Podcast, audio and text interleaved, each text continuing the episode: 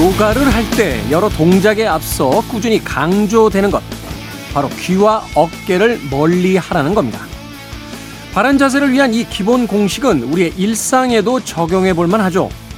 나에 대한, 또 타인에 대한, 세상에 대한 이야기들을 듣는 귀, 거기에 맞춰 우리의 어깨는 때로 움츠러들고 으쓱대기도 하며 축 처지기도 하니까요. 귀와 어깨를 멀리하라. 몸의 자세만 아니라 삶을 태하는 자세로도 기억해두면 좋을 것 같습니다. 김태훈의 시대음감 시작합니다.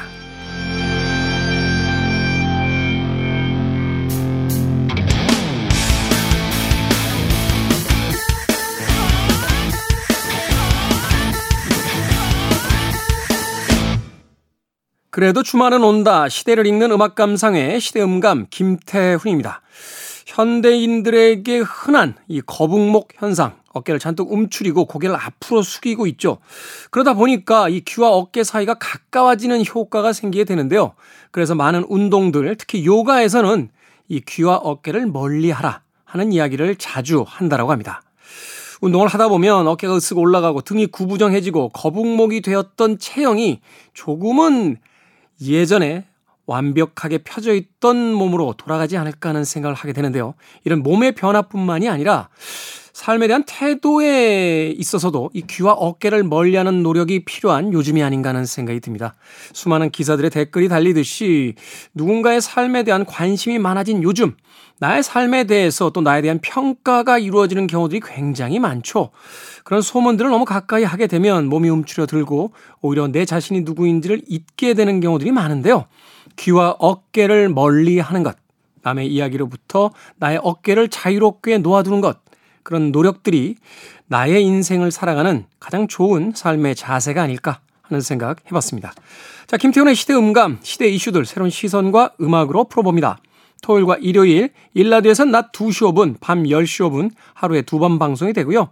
한민족 방송에서는 낮 한 시 십 분 방송이 됩니다. 팟캐스트로는 언제 어디서든 함께 하실 수 있습니다.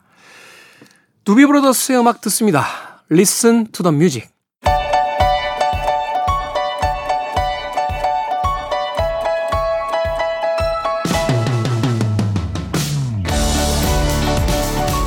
우리 시대의 좋은 뉴스와 나쁜 뉴스, 뉴스 굿앤 배드. 케이비에스 문화복지부의 정세배 기자 나오셨습니다. 안녕하세요. 네, 안녕하세요. 박 기자님은 아프시다고. 코로나에 다시 걸렸습니다. 어, 이번 코로나 굉장히 힘들다고 하대요. 네, 지난번보다 훨씬 아프다고, 이번에는 절대 걸리면 안 된다고 이제 마지막 당부 말씀을 남기고 지금 요양 중이세요. 그러니까 이 코로나가 사실은 이제 이 급 전염병에서 진짜 사 급으로 어, 됐다는 그 뉴스를 이렇게 다음 달부터는 근데 그렇죠? 이제 독감 독감과 이제 아마 같다 이렇게 생각을 하시면 가장 편하실 것 같아요. 근데 지금 네. 주변을 보면 감염되는 사람들이 훨씬 더 많은 것 같고. 사실 저희 사무실에서도 지금 꽤 나오고 있거든요. 그렇죠. 네. 어, 저희 스태프 중에서도 한 명 걸렸었어요. 네네. 어, 그러니까. 일 년에 한두 번은 이런 식의 유행이 분명히 찾아올 거라고 얘기하긴 했어요. 정부에서도. 네. 음, 독감 유행처럼. 네네.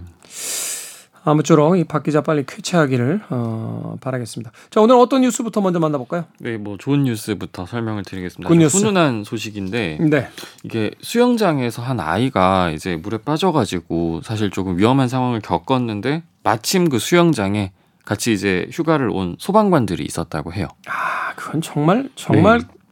이런 얘기 하기 그렇습니다만 복이네요. 정말 그렇죠. 네, 비번인 소방관 분들이 이제 그래서 신속하게 심폐소생술을 해가지고 이 다섯 살 아이였는데 생명을 구했죠.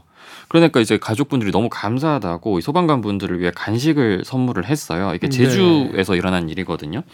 그러니까 제주도 서부소방서 한림 일일구 센터로 이제 치킨 사십오 세트를 배달을 하셨다고 해요. 그래서 이제 어, 치킨이 왜 왔을까 이렇게 출처를 파악해보니 며칠 전에 이렇게 이런 일이 있었고 그래서 이게 가족이 보답하는 차원에서 이걸 보내셨다고 해요. 마침 이때 쉬는 날을 맞아서 또 피서차 가족들과 해당 수영장을 찾았던 분들이 이제 서부소방서 소속의 이제 김태현 소방이 그다음에 이승준 소방교 이 두 분께서 이렇게 심폐소생술을 실시하셔가지고 응급처치를 하셨고 결국 무사히 이제 구급대가 병원으로 이송을 해가지고 이 아이가 무사했던 건데 네. 그래서 이제 감사의 뜻을 전했는데 소방서 측에서는 이거를 이제 드셔도 되는데 그러지 않고 이제 관내에 이제 사회복지시설 뭐 아동 보육시설도 음, 음. 있고 여러 곳 있잖아요.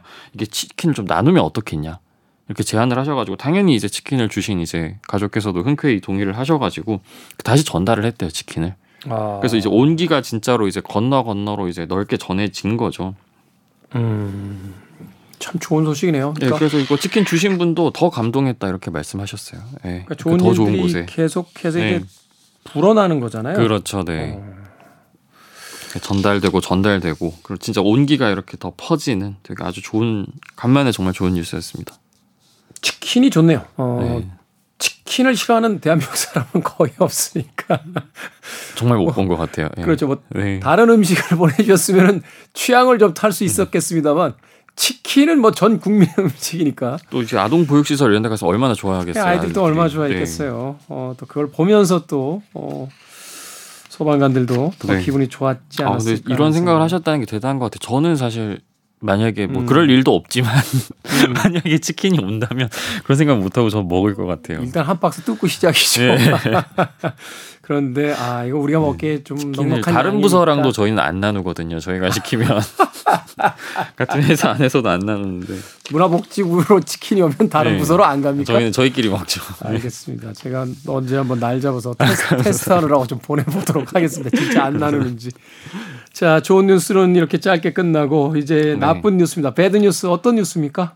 배드 뉴스도 이번 주에 원래 배드 뉴스가 정말 많잖아요. 근데 이번 주에 딱 보고 아, 이 뉴스다라는 거를 제가 골랐는데 어, 생각도 못했어요. 생각도 못한 일이고 저희가 얼마 전에 그게 있었잖아요. 이제 출생 미신고 아동. 네. 예, 주민등록번호로 이제 전환되지 않고 임시 신생아 번호로 남아 있는 아동들에 대해서 이제 문제가 있었고 전수조사를 벌였잖아요. 정부와 그러니까 출생 지자체가. 안 된 거죠. 그렇죠. 안 된 친구들에 대해 전수조사를 벌인데 그 와중에 이제 여러 가지 이제 뭐 안타까운 이제 뭐 범죄 같은 것도 이제 확인이 되는 거죠. 경찰 수사 과정을 거치면서. 근데 그걸 통해 확인된 사례인데 미혼 산모로부터 신생아를 사들여 가지고 그 신생아를 사들인 것만으로도 사실 윤리적으로 문제가 있는데 법적으로 문제가 샀다고요? 있고, 예, 그 다시 판매를 했답니다. 에?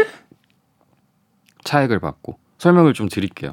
그러니까 미혼 산모의 신생아를 구십팔만 원을 주고 사들였어요. 어떻게 했냐면 이게 사실 뭐 좀 어떻게 미혼모 같은 경우에는 이제 의료비 같은 경우도 부담되고 어디 이제 조언이나 도움을 구할 때도 없잖아요. 네. 그러다 보니까 이제 인터넷 카페 같은데 아니면 인터넷 게시글 같은데 아름아름 이런 걸 올린대요.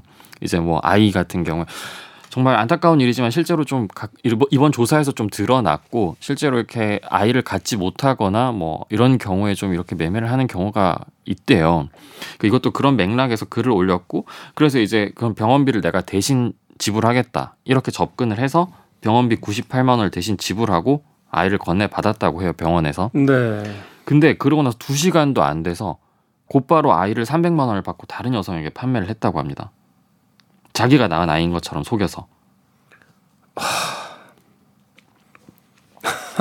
그러니까 실제로 이 사람은 애초에 아이를 뭐 정말 뭐 어떻게든 키워야 돼서 이런 게 아니라 이런 게 애초에 아니잖아요. 이런 차액을 노리고 이렇게 접근을 한 거죠. 아이를 양쪽에다가. 원하는 사람들이 있다는 걸 알고 나서 네네. 그 아이를 그 낳았는데 이제 네. 어떻게 해야 될지 모르는 산모한테 네. 그 아이를 이런 표현 쓰기도 참 뭐합니다. 어. 낮은 가격에. 네. 다, 당연히 다다다다. 근데 이제 이 친모 같은 경우에도 이런 본심을 알았다면 아이를 넘기지 않았겠죠. 접근할 때는 남편이 무정자증이라서 아이를 가질 수가 없어서 데려와서 내가 출생신고까지 해서 잘 키우겠다 이렇게 접근을 해서 우리나라 그 출생률 계속 떨어진다라고 하는데 이런 이런 산모들의 어떤 병원비 같은 거는 좀 지원해주는 제도 같은 게 없습니까? 분명히 있어도 근데 이런 이제 나이가 어리거나 아니면 막상 닥쳤을 때 이거를 좀 바로바로 이렇게 전화 한 통으로 쉽게 말하면 저희가 뭐 예를 들어서 경찰이면 일일이 뭐 소방이면 일일구잖아요. 그런 식으로 전화 한 통으로 알 수 있으면 좋은데 이제 그런 것들을 이제 막상 닥쳤을 때 알기가 쉽지 않은 것 같더라고요. 이게 그 저희들이 어릴 때도요. 어, 아이들은 뭐 나라의 미래다 이런 표 슬로건들이 굉장히 사회에 네. 넘쳤고 지금은 더군다나 이제 출생률이 떨어지면서 실질적으로 이 그 출산하는 아이들이 우리 사회에 굉장히 그 늘어나야 되는 네. 그런 어떤 여건인데 그러면서 이 출산과 양육, 교육 이런 것들은 철저히 어떤 그 개인의 범주에 이제 머물러 있잖아요. 네. 물론 이제 정부라든지 지자체에서 많은 보조금들이 있긴 있습니다만 그것만으로는 충분치 않다라는 게 네. 현장의 목소리고 그렇기 때문에 이런 일이 발생하는 건데 사실 좀 안타까운 이야기가 여기서 끝났으면 좋겠는데 더 전개가 돼요. 어떻게요? 그러니까 이게 어쨌든 아이를 또 두 번째 부모가 넘겨받았잖아요. 네. 근데 이제 어쨌든 남의 아이고, 실제로 이분 같은 경우에는 입양을 희망해서 아이를 넘겨받긴 했는데 돈을 지불하고, 문제는 자신의 아이로 등록하는 게 쉽지 않거든요. 당연히 이제 절차를 거쳐서 이제 출생신고도 해야 되고 이런 건데, 서류 같은 것도 많이 갖춰야 되고, 그러니까 어느 병원에서 낳았는지 뭐 그렇죠. 이런 것들이 다 있어야 되잖아요. 네, 그런 서류 요건 예. 갖추고 이런 게 생각 자기 생각만큼 쉽지 않다 보니까 이 아이를 다시 베이비박스에 유기를 했대요. 하, 참. 정말 다행인 거는 아이가 이제 무사히 다른 곳으로 입양돼서 베이비박스를 통해서 무사히 입양돼서 지금은 아주 무사하게 잘 자라고 있고 좋은 가정에서 그걸 확인을 했다고 합니다. 근데 아이가 이제 세 번이나 어떻게 보면 이렇게 남의 손으로 넘어간 거죠. 좀 안타깝죠. 예. 이 아이가 성장한 뒤에 이 이야기를 몰라야겠죠. 당연히 몰라야 할 거고. 근데 이분 같은 경우에 처음 이렇게 이제 접근해서 아이를 사서 판 이분 같은 경우에 또 동종 전과가 있대요. 과거에도. 동종 전과가 있다고요? 네. 과거에도 이미 이런 일을 했었고, 그래서 이미 집행유예를 받은 상태였대요. 아니, 그 네. 대한민국 선진국이라고 그러는데 최근에 나타나는 여러 가지 어떤 사건이라든지 어떤 기사들을 이렇게 보다 보면 우리나라 과연 선진국에 들어간 거 맞습니까? 이거 아이를 이런 식으로. 사실 이런 뉴스는 요새는 해외 뉴스 같은 경우도 저희가 많이 접하잖아요. 해외 뉴스에서도 저는 못 본 것 같아요, 사실. 말씀하신 대로. 그러니까 이 여성분이 이게 벌써 여러 동종 전과가 있다라는 건 뭐 이분만 있겠습니까? 이게 그렇죠. 말하자면 이런 그 브로커들이 형성이 돼 있다는 거잖아요. 사실 그 전수조사 결과에서 아이를 이제 뭐 돈을 받고 이제 넘겼다, 약간 이런 케이스들은 이미 좀 여러 차례 확인이 됐어요. 예. 근데 이렇게 이제 그렇게 단순히 진짜로 아이를 갖고 싶어서 이렇게 거래를 한 게 아니라. 그러니까요. 아예 진짜 아까 말씀하셨지만 차익을 목적으로 이렇게 한 케이스는 처음이죠. 예. 아니 아이를 키우기가 힘들고 아이를 정말 갖고 싶고 해서 뭐 그 두 당사자 간에 이런 일이 벌어져도 사실은 이제 사회적으로 이게 용인되지 않는 일종의 법적 행위인데 그렇죠. 그럼에도 불구하고 그런 사건에 대해서는 우리가 혀를 차면서도 나름 얼마나 아이를 음. 낳고 싶었을까, 또 얼마나 아이를 키우기 네. 쉽지 않았으면 그랬을까라고 이해할 수 있는 어떤 그 범위가 있다라면 이건 뭐 완벽한 어디 하나 이해할 수 없는 그런 어떤 참 충격적이네요. 네, 맞습니다. 갈수록 세상이 왜 이렇게 우리가 꿈꿨던 것과는 정반대 방향으로 가는지 모르겠습니다. 자, 뉴스 굿앤 배드. 오늘은 코로나에 걸려서 웃을 일이 아닌데 다음 네. 주에는 건강하게 예. 예, 둘 다 뵐 수 있으면 좋겠습니다. 예, 방송 듣고 있을 텐데 아무래도 쾌차했으면 좋겠고요.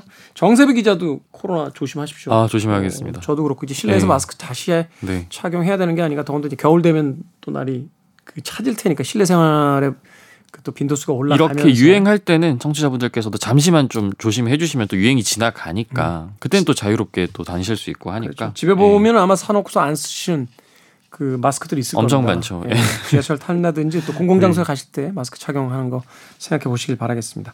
지금까지 뉴스 굿앤배드 정세배 기자와 함께 했습니다. 고맙습니다. 감사합니다.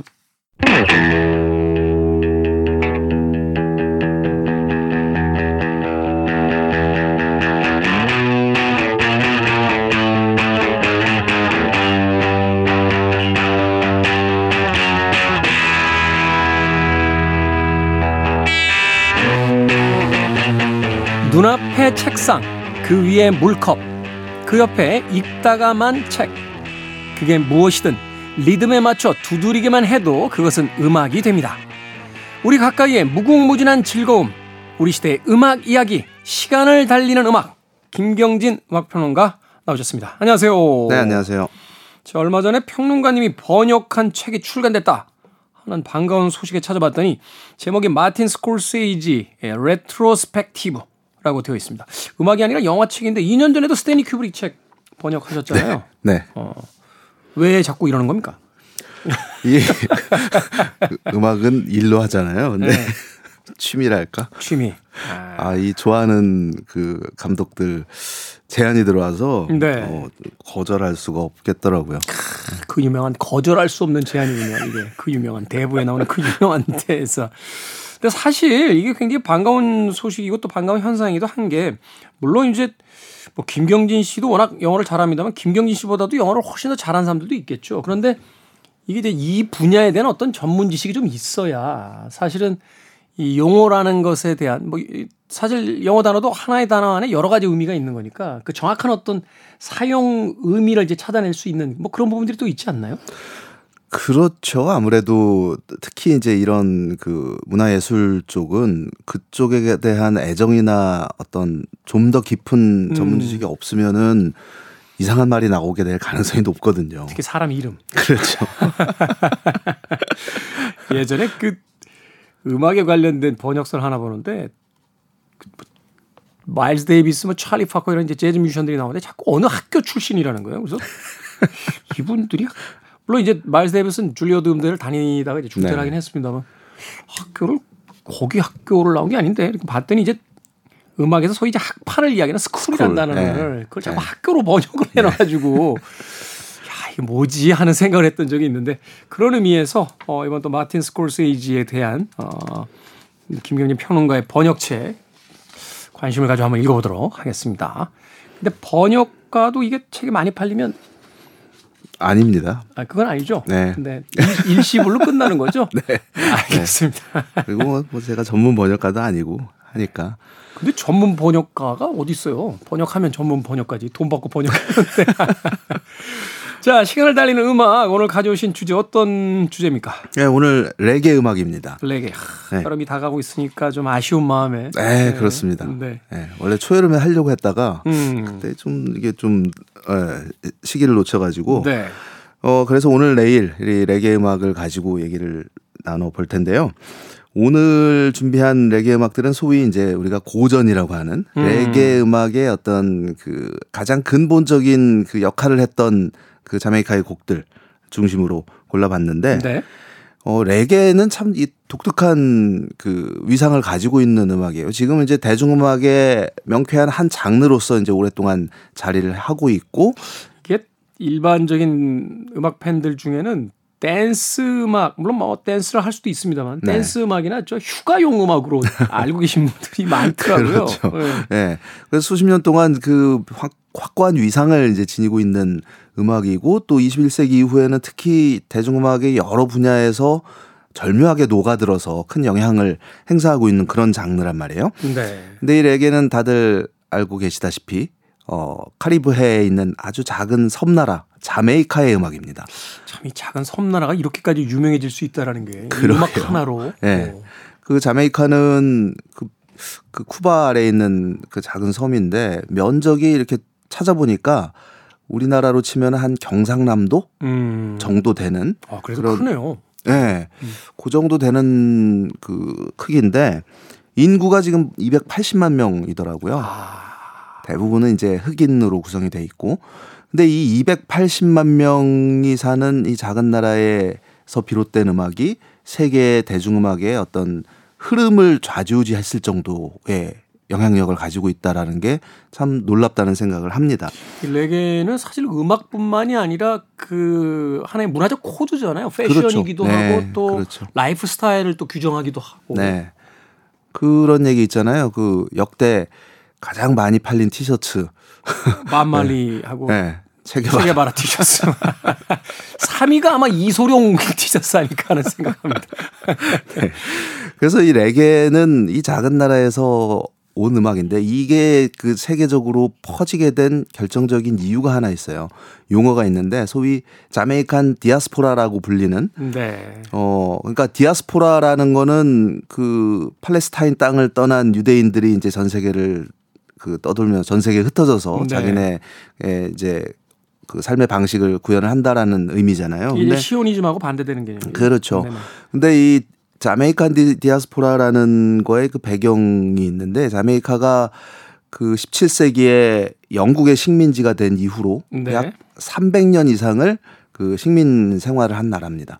그러니까 그 억압, 억눌림이라는 게 이제 내면에 쌓여 있는 게다가 이제 이 조상들이 전부 그 스페인인들이 끌고 온 아프리카의 노예들이기 때문에 일종의 좀 그 그 억압된 감정을 분출해야 될 그런 필요가 있는 그런 네. 민족이었단 말이죠. 분노의 분출, 뭐 위로 이런 네, 것들이 필요합니다. 그렇습니다. 천구백육십이 년에 와서야 이제 영국으로부터 독립이 됐고 그 무렵에 그 자메이카에서 유행했던 음악이 스카라는 음악이에요. 이 스카는 뭐냐면 그 아프리카의 전통 리듬 중에 하나인 이제 멘토라는 자메이카에서 그 유행하던 그 리듬에 미국 남부의 음악, 그 당시에 미국 남부에서 유행하고 있던 음악은 리듬앤 블루스와 재즈입니다. 네. 이런 음악들의 영향을 받아서 이 멘토 특유의 리듬을 섞어서 어, 탄생한 음악이 스카라는 장르였어요. 이게 스카 펑크로 이제 변해가는 거죠. 그렇죠. 이 기타에서 네. 스카스카 소리가 난다는 거예요. 그렇죠. 착착착 하는 그런 그 소위 이제 스크래치 기타라고 불리는. 네. 그래서 이 스카를 특징 지을 수 있는 요소는 뭐 리듬이죠. 레게도 마찬가지지만 사박자의 그 두 번째와 네 번째 박의 강세가 주어지는 그런. 이게 참 독특해요. 대부분 네. 일 박 삼 박의 강세가 그렇죠. 있는데 네. 이 박 사 박의 이제 강세가 있는 음악들이 몇 곡, 몇, 몇 장르가 있긴 네. 있습니다만. 네. 그렇습니다. 그래서 이 독특한 강, 소위 이제 오프비트라고 불리는 이 리듬, 거기에 이제 그 아까 말씀드렸던 미국 음악에서 영향을 받은 그런 관악기 사운드의 활용, 이런 요소로 특징되었던 스카라는 음악이 레게의 시초를 이루는 장르입니다. 음. 이 첫 곡으로 이 스카 장르를 대표할 만한 음악을 들어볼게요. 프린스 버스터라는 인물이 네. 천구백육십삼 년에 발표했던 Enjoy Yourself라는 곡입니다. 네. 자, 레게 음악이 어디서부터 출발하게 되는지 그 최초의 어떤 그 형태를 이제 갖춰가는 과정 속에서 어, 기본이 됐던 이제 스카에 관련된 음악, 프린스 버스터의 음악으로 듣습니다. Enjoy Yourself. 프린스 버스터의 Enjoy Yourself 듣고 왔습니다. 약간 그 뭐라고 할까요? 초기의 그 재즈 그렇죠. 네, 네, 재즈 네. 음악의 어떤 네. 영향도 느껴지고 네. 그러면서 지금의 어떤 레게의 리듬 같은 그런 분위기도 있고 그렇습니다. 어, 독특하네요 네. 음악. 네. 그래서 어떻게 보면은 이 당시 그 스카 사운드는 조금은 그 감상하기에 아주 적합한 음악이랄까요? 음. 이 밤에 틀어놓아도 어울리는 그런 음악들이 꽤 많다는 걸 알 수가 있습니다. 그렇죠. 남미 쪽 어딘가에 가면 그냥 거리에서 들려올 듯한. 네, 음. 네, 그렇죠. 그래서 이런 스타일의 음악들이 이제 유행을 하기 시작하는데 이 음악이 이제 그 영미에서 락앤롤 음악이 유행하면서 락의 요소를 조금씩 받아들이고 뭐 관악기가 빠진다든지 이러면서 이제 락스테디라는 장르로 발전을 해요. 네. 그러다가 이제 육십 년대 후반에 레게라는 용어가 정착이 되고 조금은 더 느려진 그 그 느려진 비트 이런 요소를 특징으로 하는 레게가 이제 본격적으로 자리를 잡게 됩니다. 아, 그러네요. 이걸 빨리 가져가면 스카펑크가 되고 그렇죠. 느리게 가져가면 레게가 되는 거군요. 네. 네.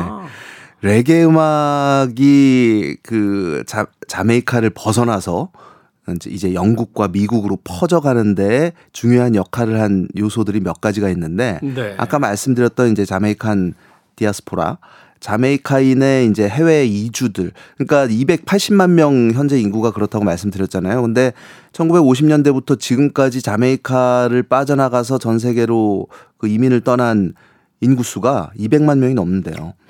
전체 전체 국민 숫자만큼 밖에 나갔다는 얘기네요. 거의 뭐 한 사십 퍼센트에 해당하는 인구가 어, 해외로 떠났다는 얘기죠. 그래서 그들이 그 정착한 곳에서 자연스럽게 이제 레게가 퍼져나갈 수 있었다라는, 라고 생각을 할 수가 있겠고. 네. 또 하나는 그 천구백오십구 년에 자메이카에서 설립된 아주 유명한 레코드 레이블이 있습니다. 아니, 그 작은 나라에서 무슨 레이블이 유명해질 수 있을까 싶지만, 어, 원래 영국인인데 부모님의 일 때문에 음. 자메이카에서 살던 청년이 있었어요.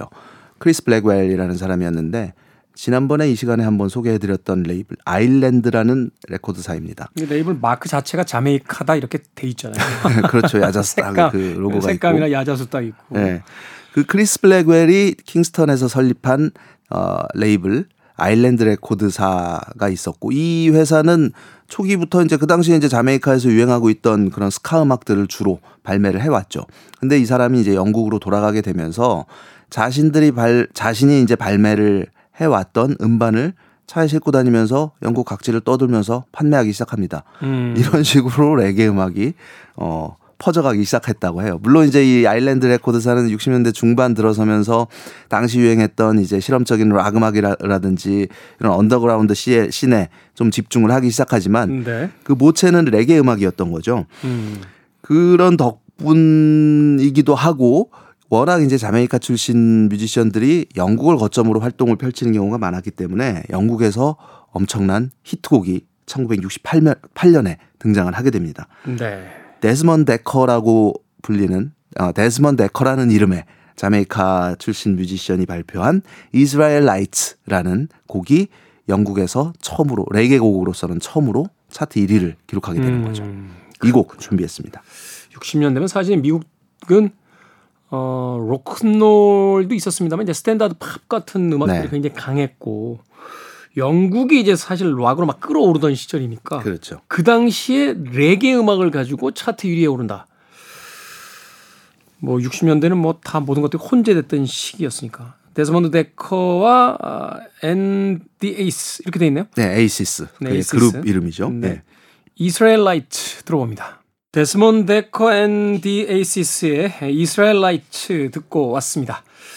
자, 시간을 달리는 음악, 우리 시대의 음악 이야기죠. 김경진 평론가와 함께 레게 음악의 역사를 살펴보고 있습니다. 레게 리듬이긴 한데 창법이나 이런 걸 보니까 역시 엘비스 프레슬리에게 좀 영향을 받은 듯한 그렇죠. 그렇죠. 네. 오십 년대 이제 네. 락카빌리, 락큰롤 스타일의 어떤 창법이 네. 본격화되는군요. 그렇습니다. 오, 네. 이 데스몬드 데커라는 이 이름은 이 무렵에 이제 폴 매카트니가 비틀스로 활동하고 있던 당시에 이제 폴 매카트니가 이 데스몬드 데커가 영국에서 공연을 하는 모습을 보고서 어, 자기 곡에 이 이름을 녹여요. 오블라디 오블라다라는 노래가 있습니다. 이 노래의 첫 구절이 이렇게 시작하죠. Desmond has a barrow in the marketplace라는 이 데스몬드. 네, 그렇습니다. 이들이 지금 들으신 지금 이 이스라엘라이츠라는 이 곡. 이스라엘라이트라는 말은 이스라엘 사람을 의미하는 단어입니다. 음, 네. 왜 이 자메이카 사람이 이스라엘 사람에 대한 이야기를 할까? 음. 레게 음악에서 빼놓을 수 없는 요소가 하나 있는데 어, 리듬도 있지만 음악 외적인 요소로 종교가 있습니다. 네. 라스타파리라는 종교가 있어요. 라스타파리는 어, 에티오피아의 황제 천구백삼십 년부터 사십사 년 동안 이제 이 에티오피아 아프리카의 에티오피아를 통치했던 하일레 셀라시에라는 사람을 숭배하는 종교입니다. 네. 근데 이 하일레 셀라시에라는 사람은 그 솔로몬 왕의 이제 직계 후손이라고 주장하는 인물인데 이, 이 사람이 이 종교를 창시한 건 아니에요. 자메이카 사람들이 만들어낸 종교입니다. 음. 그래서 그 자메이카는 대부분 이제 그 기독교를 믿고 있는데 아주 극히 일부 인구가 이 라스타파리라는 종교를 지니고 있고 이 라스타파리는 특히 레게 음악을 통해서 어 사람들에게 널리 퍼지는 역할을 하게 되죠. 말하자면 이제 레게 음악의 성가군요. 그렇죠. 예. 요 이 종교의 핵심은 이겁니다. 이제 자메이카인들에게 조상들이 노예로 끌려온 거고 결국은 자신들의 고향 낙원이라고 할 수 있는 곳은 아프리카다. 아프리카. 어, 이 서구의 타락된 사회를 벗어나서 그들의 지배를 벗어나서 우리의 낙원 아프리카로 돌아가자라는 게 이 라스타파리의 핵심입니다. 네. 그래서 그 은유적인 표현을 많이 해요. 그 타락한 도시, 악덕의 그 서구인을 지칭하는 말로 바빌론이라는 말을 많이 쓰고. 바빌론. 네, 메소, 메소포타미아 그 바빌로니아라는 이 성경에 등장하는 이 도시는 어, 역시 이제 타락의 상징으로 어, 많이 인용이 되는데 네. 그리고 이제 결국 자신들이 돌아가야 될 곳인 어, 아프리카는 시온으로 표현이 됩니다. 역시 음. 다 성경에서 온 말들이죠. 이스라엘인들이 이야기하는. 그렇죠. 이스라엘의 그 예루살렘에 있는 언덕인. 그래서 그 바빌론과 시온 영어로는 이제 자이온이라고 하는데 이 구도가 이제 레게 음악에 굉장히 많이 등장해요. 대표적인 음. 노래가 그 보니엠의 노래로 유명한 리버스 오브 바빌론이라는 그렇죠. 곡이 있죠. 이것도 이제 성경에 등장하는 내용을 바탕으로 한 작품이었는데 그래서 그런 기본적인 이제 아픔을 지니고 있고 이스라엘 사람들의 고통에 빗대서 그 라스타파리라는 종교에 대해서 이야기했던 곡이 이스라엘 라이츠라는 곡이었습니다. 네. 그 레게 음악의 세계적 유행에 큰 역할을 했던 영화가 있습니다. 천구백칠십이 년에 개봉했던 The Harder They Come.